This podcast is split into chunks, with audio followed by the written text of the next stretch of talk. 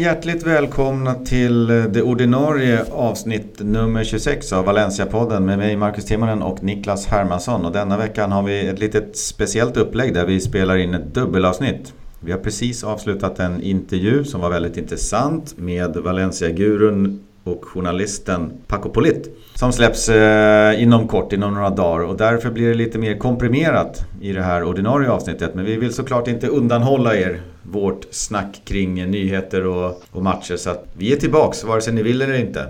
Ja, och vi kör ju lite så här anti-Marcelin. att vi roterar ju inte utan det är du och jag vi kör liksom här. Det är dubbelt, dubbelomgång men vi liksom kör på ändå för vi känner att vi har den fysiken och klarar av det.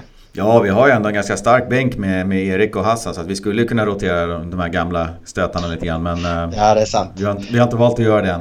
Nej, vi liksom känner att vi får prova på eh, dubbelomgångarna och se om vi klarar av det. Så får vi väl utvärdera efter, efter denna veckan så att säga. Ja, precis. Dubbelavsnitt. Det är lite som att vi spelar koppa mitt i veckan här. Ja, det känns lite så. Det är lite Champions League-tider här också nu på kvällen så att uh, får se hur, hur vi hanterar detta eller om vi kommer vara helt utslagna imorgon. Jag hoppas vi klarar det. Men lite nyheter då. Vi kan ju börja med att uh, konstatera och gratulera till uh, Neto. Han blev uttagen i Brasiliens trupp för träningsmatcherna mot Tyskland och Ryssland som är här i slutet av mars. Och tyvärr så kom ju inte Garay med i Argentinas trupp men det var väl ganska väntat till slut och inte heller Vieto såklart. Men Nej. Neto kom med. Ja, det var väldigt kul för honom. Eh, det känns som att han borde ha en bra chans att kunna knipa en av de målvaktsplatserna till VM-truppen också. De, de här första träningstrupperna är ofta en bra indikation att, den, att man ligger bra till så att säga. Så det var väldigt skoj för honom. Ja, man ska ju nästan eh, göra ganska dåliga insatser eh, för att åka ur och Neto kommer nog inte få göra någon insats alls misstänker jag. Utan det är väl han Ederson som står. Så att, Precis. jag hoppas verkligen att han fortsätter vara andra eller tredje målis där. Ja, nej, och det är väl också ännu mer imponerande kanske om man ser på det faktum att det här är ju första säsongen som Netto spelar liksom ordinarie ve vecka efter ve vecka på flera år. Han, mm. han var ju i Juventus i, var det i alla fall två år väl som han liksom var andra keeper där och inte spelade ordinarie alls. Eh, så att det och det är ju liksom inget dussin-landslag heller som han är med i om man säger så. Nej, verkligen inte. Sen har vi lite bisarra historier igen. Eh, Nani vår utlånade spelare. Han hamnade i bråk ombord på flyget hem från bortamatchen mot Calgary i helgen. På något sätt eh, ombord där på spelarplanet så fanns det då även eh, supportrar. Jag tror inte att det är helt ovanligt. Men en av dem ska ha bett Nani om eh, matchtröjan flertalet gånger innan han i missnöje får man anta jagade iväg Nani mot muggen och, och vad jag uppfattar som slog han i magen. Och då uppstod det någon typ av tumult och Supporten greps när planet landade och de rörliga bilder som finns från händelsen det visar väl egentligen att hela gången är fullt med människor som står där. Eh, och det ser ut som att det är eftermälet till det hela där en massa människor står och försöker lugna ner situationen. Och ja, Nani var väl nöjd. Han fick inhopp för andra matchen i rad en kvart i matchen mot Calgary som slutade 2-2. Men man ska ja, inte behöva jaga tröjan så hårt som man slår han i magen. Ja, det är väl det som är lite synd. Nu fick han liksom lite speltid här, Nani, eh, och kanske är liksom på gång att ta tillbaka en, en startplats där. Och jag bryr inte mig så mycket om honom personligen kanske, men för Valencias del för att kunna ja, eh, sälja honom så är det ju bra att han får speltid. Även om man kanske inte till sist hamnar i Lazio så syns han ändå mer på något sätt. Och då är det lite tråkigt att eh, han liksom blir förenad med, med sådana här händelser. Även om det nu från de uppgifterna som har framkommit så känns det som att han kanske själv är hyfsat oskyldig i det här. Men det, det, blir, det ser ju ändå inte bra ut med den här typen av rubriker om man säger så. Nej, jäkla märklig historia. Men man, man, att man liksom vågar gå fram till en spelare sådär, det, det kan ju hända. Och jag vet inte ombord om de hade druckit lite gott och sådär. Men att Nej, liksom jaga iväg spelaren och vara så närgången så att, så att man blir irriterad och sen gå till handgemäng. Det känns ju helt bisarrt.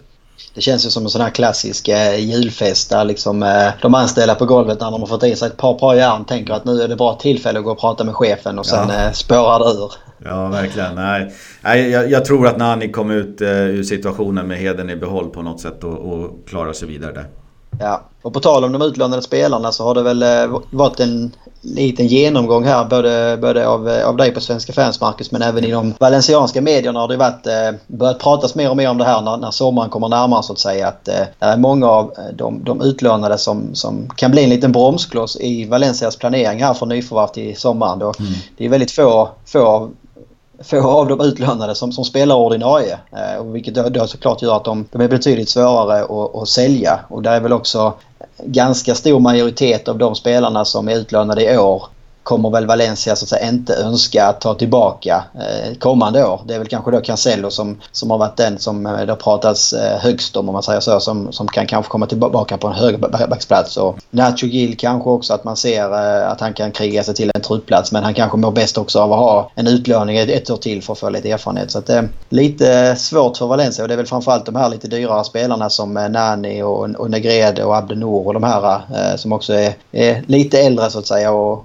kanske inte har några problem med att bara sitta av ett kontrakt i Valencia. Nej, och som tur är så är Negredo faktiskt eh, besiktas huvudvärk nu för tiden. Jag tror att de köpte honom. Så han är ja, borta men ja. eh, Nani och eh, Abdenor är ju stora huvudvärkar för Alemani. De måste ju hittas eh, ny klubb åt. Ja, nej och det är väl inte vilka klubbar som helst som, som har råd att ta in dem heller. Utan det, det är som vi snackat om innan. Det, det, det, största hoppet är väl att, eh, att det är någon kinesisk klubb eller något, eh, någon av de här andra ligorna där det finns mycket pengar så att säga. Mm. Eh, som också är ute efter att värva den här typen av mer namnkunniga spelare om man säger så. Det är väl där Abdenor kanske är svårt att sälja på, på, på, på namnet men mm. sån som Nani är ju ändå en profilspelare. Att han har spelat i United och portugisiska landslaget och allting sånt här. Så det känns ju som egentligen som en perfekt värvning för ett kinesiskt lag. Ja, verkligen. Eh, avslutningsvis nyhetssvepet så kan vi väl konstatera att det är första gången någonsin i Valencia historia faktiskt som man har eh, tre anfallare som har gjort eh, tio eller fler mål i ligaspelet. Mm. Och vi har ju en hel del omgångar kvar så att det känns som både Rodrigo Sasa och Santimina har stora möjligheter att bättra på sitt, sitt målsnitt. Och det är ju, ja som vi varit inne på innan så är det såklart en oerhörd styrka att kunna ha tre anfallare som levererar. Det har ju varit lite upp och ner i formen. Vi hade en Sasa som var glödhet i höstas och sen har han varit ganska så kall. Santimina var ju glödhet varit här nu i, i februari kanske framförallt. Eh, och Rodrigo är väl den som kanske då varit stabilast och levererat mer över tid när han inte har varit skadad. Och gjorde ju två, två snygga pytsar senast här. Ja, man kan ju tycka lite vad man vill om eh, Marcelinos rotationsschema där. För han har ju verkligen eh, roterat. Vi slänger ju inte in Vieto i den här 10 plus mål-mixen. Men han har ju ändå fått sin beskörda del av starttider. Och man kan ibland tycka att det börjar bli läge för att spela ihop ett anfallspar. Men det ligger ju också en enorm styrka i att han ändå får man säga har lyckats med roteringen där du kan ha tre stycken anfallare som levererar på en, på en riktigt bra nivå. Ja, nej men det är ju så. Och det är alltså, där tycker jag alltså med, med rotationerna och så här så tycker jag att han hanterar det briljant under hösten. Eh, där han hittade ett anfallspar som i stort sett startar varje match. Men där Santimina fick ju... Det var ju inte så att han fick fem minuter där och tre minuter där. Utan han fick ju nästan alltid så här en kvart, 20 minuter. Och det är ändå... Alltså, det är ändå betydelsefullt tror jag för en anfallare att känna att man får möjligheten eh, så att säga att kunna göra något. Det är inte bara så att du kastas in för, för sakens skull utan du har, nu har liksom 20 minuter på dig och han, han gjorde en hel del mål i sin inhopp och det gör det också att du känner dig mer, eh, att du bidrar så att säga du också. Även om du inte spelar lika mycket som de andra anfallarna så, så använder du ändå din, din tid på något sätt. Ja, och det har ju varit flera matcher där man har känt att vad, vad är det för anfallspar du ställer på banan? Den här och den där är hetare eller så vidare. Men någonstans när man lägger ihop pusselbitarna och, och räknar ihop är det 33 eller 34 mål med 10 plus på, på alla tre där så, så måste man ändå ge en godkänt eller väldigt lyckat betyg på rotationsschemat för att eh, det går nog inte att kräma ur 38 matcher på två anfallare utan du måste rotera och ja, jag tycker det känns lyckat. Bra jobbat! Ja. Ja, jag håller helt med. Ja, men då så. Ska vi börja snacka lite grann om eh, Valencias eh, match mot Sevilla senast och eh, uppsnack lite kring Alaves på lördag? Det gör vi. Då hade vi en skön seger här senast mot Sevilla borta. 2-0 och det var ju Rodrigo gånger två. En riktigt fin insats av ett, jag kan tycka effektiv Valencia. Där ja, duon Kondogbia och Rodrigo briljerade. Så var det ju. Och eh, man skaffade sig en lucka 12 poäng neråt. Vad har du för känsla kring matchen? Nej men det kändes ju som en eh, generellt sett en väldigt eh, nästan en perfekt taktisk insats av Valencia på något sätt. Där man liksom åker ner och eh, det känns på förhand så är det också så att Valencia behöver inte åka ner till Sevilla och vinna utan uh, åka därifrån med en poäng det hade varit helt okej okay, för då hade vi hållit av, av, avståndet ner till dem. Och, mm. Eh, det blev, det blev också den matchbilden som jag tror Marcelino hade hoppats på. Där Valencia ligger tight eh, och vill, vill liksom göra det svårt för Sevilla i deras offensiv. Och sen så ska man vara blixtsnabba i omställningarna. Och, eh, man, man gör ju liksom... Kondogbia gör ju två oerhörda eh, framspelningar eller förarbetet i båda målen och Rodrigo är ju liksom iskall i avslutningarna. Så det, det var väl liksom en sån här eh, lite flashbacks av det Valencia som vi kunde liksom se i höstas när man var, var, var, var som bäst. Ja, verkligen. Jag har varit lite förvånad också. Väl, eller förvånad ska jag inte säga. Jag skrev om det innan inför artikeln att eh, jag tror nog att Marcelino vill ha både Coquelin och Kondobia på planen för de defensiva kvaliteterna. Eh, kvaliteterna. Och så blev det ju också. Coquelin fick ju plats lite överallt på mittfältet. Han började väl till höger och flyttade ut till vänster och avslutade i mitten. Han känns ju nästan som en eh, helt ovärderlig spelare för Marcelino.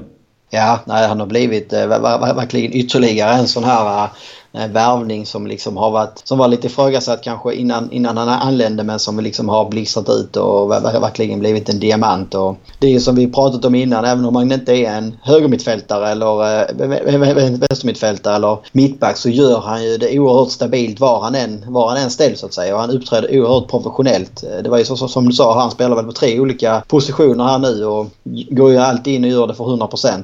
Jag var väl lite allergisk. Carlos Soler är ju en favorit för mig. Mm. Jag tyckte det var... Jag saknar honom i startelvan men liksom eh, efter 90 minuter så går det liksom inte att gnälla på någonting utan det är bara att lyfta på hatten och säga att eh, det här gjorde Marcelino stort sett klockrent tyckte jag eh, taktiskt sett. Ja, verkligen. Och han vet ju säkert eh, det vi var inne på.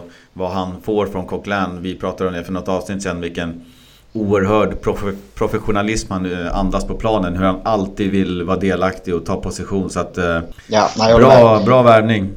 Ja, nej det enda lilla Eh, om man ska ha någonting negativt så var det väl att det blev ganska tydligt även för Sevilla liksom att eh, de, de, de gick ut och låste i stort sett Valencias vänsterkant helt. Mm. Eh, och tvingade Valencia anfalla på högerkanten när man då hade en Coquelin på yttern och en eh, Paulista på högerbacken som eh, det är ganska uppenbart att ingen av dem har sina största styrkor i, i det offensiva. Eh, och det såg vi också ibland att eh, Guedes försökte vandra över på andra kanten för att liksom eh, öppna upp det och sådär. Eh, men ja, med, med summa summarum så liksom funkar ju taktiken som den skulle. Och det är väl även en annan spelare som jag skulle vilja nämna här i detta sammanhang. Det är väl Neto som jag också tycker gör en grymt stabil insats. Han gör ju ett par helt avgörande räddningar när det står 0-0 mm. eller 1-0. Han har ju någon handparad där han liksom är helt otroligt så han hinner ner och, och räddar den nere vid stolpen.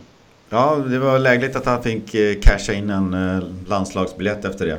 Ja, Sen absolut. hade vi som du nämnde Gabriel Paulista på, ny på högerbacken. Det var ju lite oväntat faktiskt. Det ju, verkar ju vara den enda platsen i laget som Marcelino inte får till och jag tycker att han gjorde en eh, bra insats. Jag har ju sett mycket, mycket sämre insatser defensivt på högerbacken. Men det finns ju ingenting framåt och det vet man ju eh, ja. när Paulista sätts på högerbacken. Att det, det, det är ett defensivt drag. Precis. Nej, och i en sån här match så kan jag väl ändå köpa det på ett sätt. Liksom att, eh, som jag sa innan, Valencia hade åtta poäng till godo mot Sevilla. Så att liksom, eh, det var Sevilla som hade pressen på sig att behöva ta tre poäng för att liksom kunna jaga ikapp. Och för Valencia så hade ett kryss här varit helt okej okay också. Mm. Eh, så att eh, en sån här match har jag helt full förståelse att man liksom eh, man börjar med att utgå från att, att, att, man ska liksom försvara den poängen man har från början. Eh, och, och eh, vi har också sett att Valencia ofta får bäst utväxling av sitt spel och sin taktik när, när man möter ett lag som, som vill bjuda upp till dans och som, som då också öppnar upp sig mer bakåt. Och det, det utnyttjar man ju helt briljant i denna eh, matchen där. Det syntes ju på Kondobia tidigt tyckte jag liksom att han, han var tillbaka i Sevilla. Han ville liksom visa eh, sin forna hemmapublik eh, eh vilken spelare han är och det känns ju som att han var matchens lirare igen. Kanske då tillsammans med, med Rodrigo såklart. Verkligen. Sen så ska jag väl passa på att ta på mig skämskudden framför ansiktet innan jag drar den sista grejen här men Sasas pinsamma filmning alltså man skäms ju häcken av sig. Vetskapen, han, han vet ja. att det är 4-5 HD-kameror som filmar konstant allt han gör. Vad han än hittar på så kommer det här dras i repris. Hur fan tänker han? Nej, men det känns väl som... Jag tror problemet med Sass är väl att han, han verkar vara en liten spelare som tänker kanske för mycket. Alltså, eh, man har ju sett hans frustration att när han inte liksom, eh, det inte går som han har tänkt sig om man säger så. Han har inte alls varit i den målformen som han var i höstas. Nu gjorde han ju visserligen mål eh, omgången innan Sevilla här. Men eh, han fick ju inte riktigt till eh, mot Sevilla heller eh, tyckte jag. Eh, och då liksom har han en förmåga ibland kan jag känna att tappa fokus. Och vi såg ju i höstas också de omgångarna när han inte var, var i formen att han tar många onödiga gula kort för protester och det liksom är gester hit och dit. Och, han har en del, del den här är ju liksom, eh, det jag håller helt med, det är liksom att man skäms för att han ska vara Valencia-spelare med sådana liksom söker, det, ja, nej det, det är bara barnsligt och idiotiskt på något sätt. Jag tycker någonstans att han liksom, han har börjat få upp fart under galoscherna igen. Han springer och och jagar och gör ett enormt arbete. Och ur Absolut. den aspekten så är det en SAS som man känner igen från i höstas. Så tänker ja. man att några lägen bara så kommer man börja stänka dit baljor och, och fokusera på det nu. Så nej, ja. då börjar med sådana här grejer. Nej, ja. Nej, men det är väl det som jag också tycker, alltså som vi var inne på innan, att jag tycker att Rodrigo är den mest kompletta och stabila anfallaren för att det känns som eh, han, han är hela tiden fokuserad. Eh, han hela tiden vet att han ska göra det han är bra på. Eh, han, han har också haft matcher där det inte tekniskt sett stämt till 110 och, och så här men det känns som att Rodrigos lägstanivå är ju skyhögt mycket högre än eh, till exempel Sasas eh, lägstanivå. Det är alldeles för stor skillnad mellan Sasas lägsta och högsta nivå kan jag känna. Ja, och trots att eh, den här incidenten nu har ju gått viral på sociala medier och finns för evigt att titta på på YouTube så väljer jag att eh, glömma bort den. Så går vi ja. vidare till eh, Alaves. Kvart över fyra nu på lördag och Valencia kom ju till den matchen med utmärkt form medan Alaves har tappat lite på slutet. Man hade en fin svit i februari med tre raka vinster som egentligen eh, Ja, Tog bort dem från nedflyttnings... Ja, säkra, ja. säkra kontraktet. Nu har de ju andningsrum där eh, till nedflyttningsplatserna. Så att eh, vi får se. De eh, har haft lite tuffare på slutet men det är ett jäkligt bra lag. Jag håller med. Alltså det var ju precis då när Valencia hade dem i Copa eh, dubbelmötet där i februari också eller om det var i mm. januari och där Valencia egentligen tyckte jag kom undan med med liksom eh, andan i halsen på något sätt och kanske inte var helt rättvist att Valencia gick vidare där efter straffar. Men, eh, och då hade man väl också, man åkte till, till Tino Camp och hade ledningen länge där och fick till sist liksom en straff emot sig sent om jag inte minns fel. Eh, så att man, det var egentligen, eh, nu, nu ska vi väl inte tillskriva honom allt, men det var väl när John Guidetti kom in i laget eh, här i vintras som eh, han liksom fick li, li, li, lite fart på dem. Eh, men jag håller med om att de, om de liksom toppar formen där i februari så är det väl lite grann på nedåtgående nu i alla fall. Ja, jag har nog sett fyra, fem senaste matcherna. Jag tycker det är kul att kolla på svenska spelare och när Gretti är med där så brukar jag kolla lite. Åtminstone med ett halvt öga. Och jag tycker den matchen nu på lördag, det är ingen given seger. Det är ett klart bättre lag än vad tabellen visar. Ja, nej, vi har ju sett att Valencia eh, hade ju tufft mot dem i koppan. De är ganska så fysiskt spelande lag som liksom eh, lever mycket på sin eh, inställning och mm. liksom passion eller man ska säga sitt engagemang och de, de kommer liksom inte komma till Mestalla för att bjuda ut på någon, någon, någon, någon sköna utan de kommer komma till Mestalla och kriga och försöka ta med sig minst en poäng så att eh, det gäller för Valencia här att man inte blir bekväma nu för att man har ett par fina resultat eh, bakom sig och en klockren seger mot Sevilla utan eh, fortsätta jobba på här så att man inte eh, tappar det momentumet och det poäng, poängövertaget som man nu har i tabellen.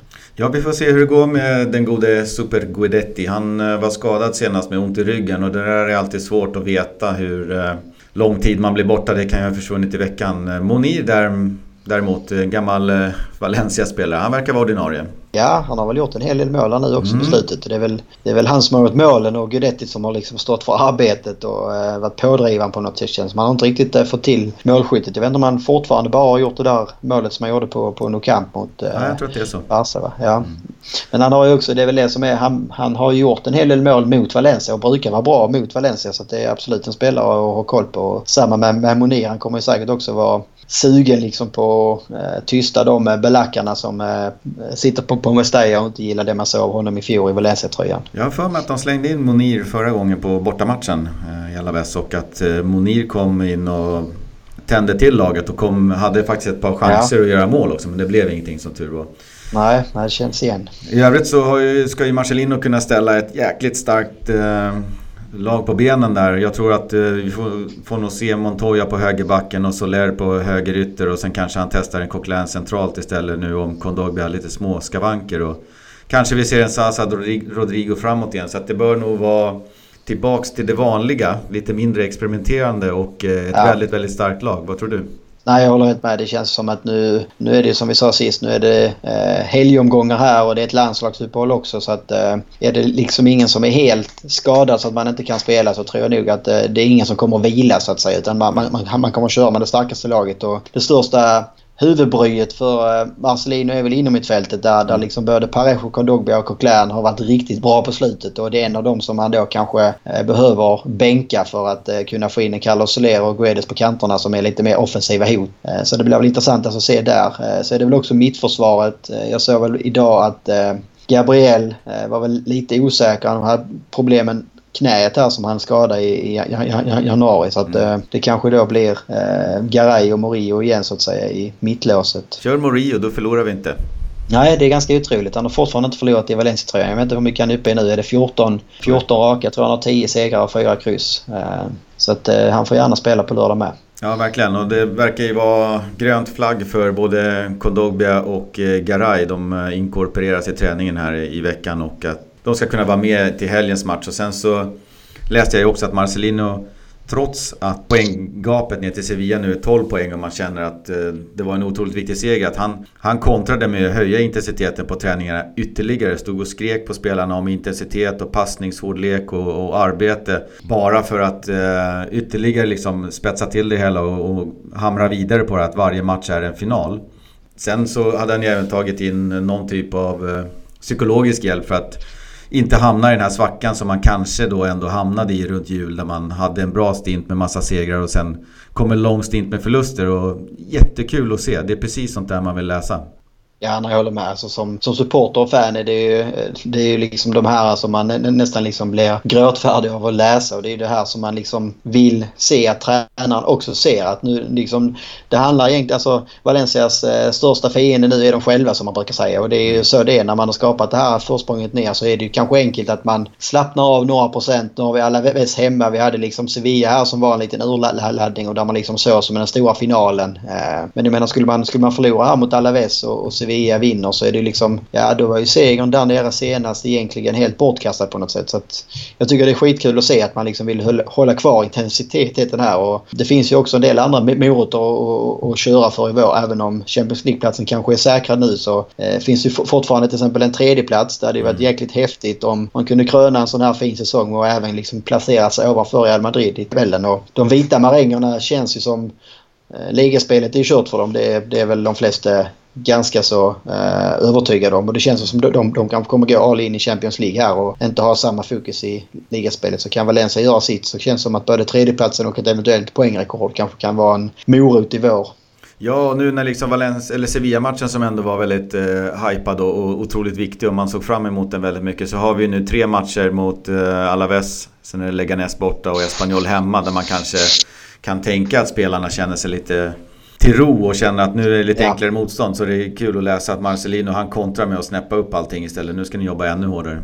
Exakt, nej men det, det, det är helt, eh, helt och hållet så som jag vill se en tränare så att säga. Och det känns också som det är tre, tre omgångar här där man liksom har stora chanser och kanske ska ta nio poäng. Och tar man nio poäng här då är det väl liksom ännu mer säkert efter de här tre omgångarna skulle jag säga. För att eh, även om Sevilla skulle ta full pott så är det liksom 12 poäng och då har man bara 8, 7, 8 omgångar kvar eller någonting. Eh, så då, då, då känns det som att man verkligen kan räkna hem en eh, CL-plats och liksom fokusera helt på att kanske även kunna knipa en tredjeplats. Ja, så ser det ut och, och, är det någonting som eh, jag borde lära mig någon gång så är det att aldrig tippa emot Valencia. Ska vi kika på en liten scorecast där du eh, vad, var, vad sa vi? Var det 28 raka? 28 raka segrar. Eh, han har varit rätt i 17 av dem i alla fall. Så att mm.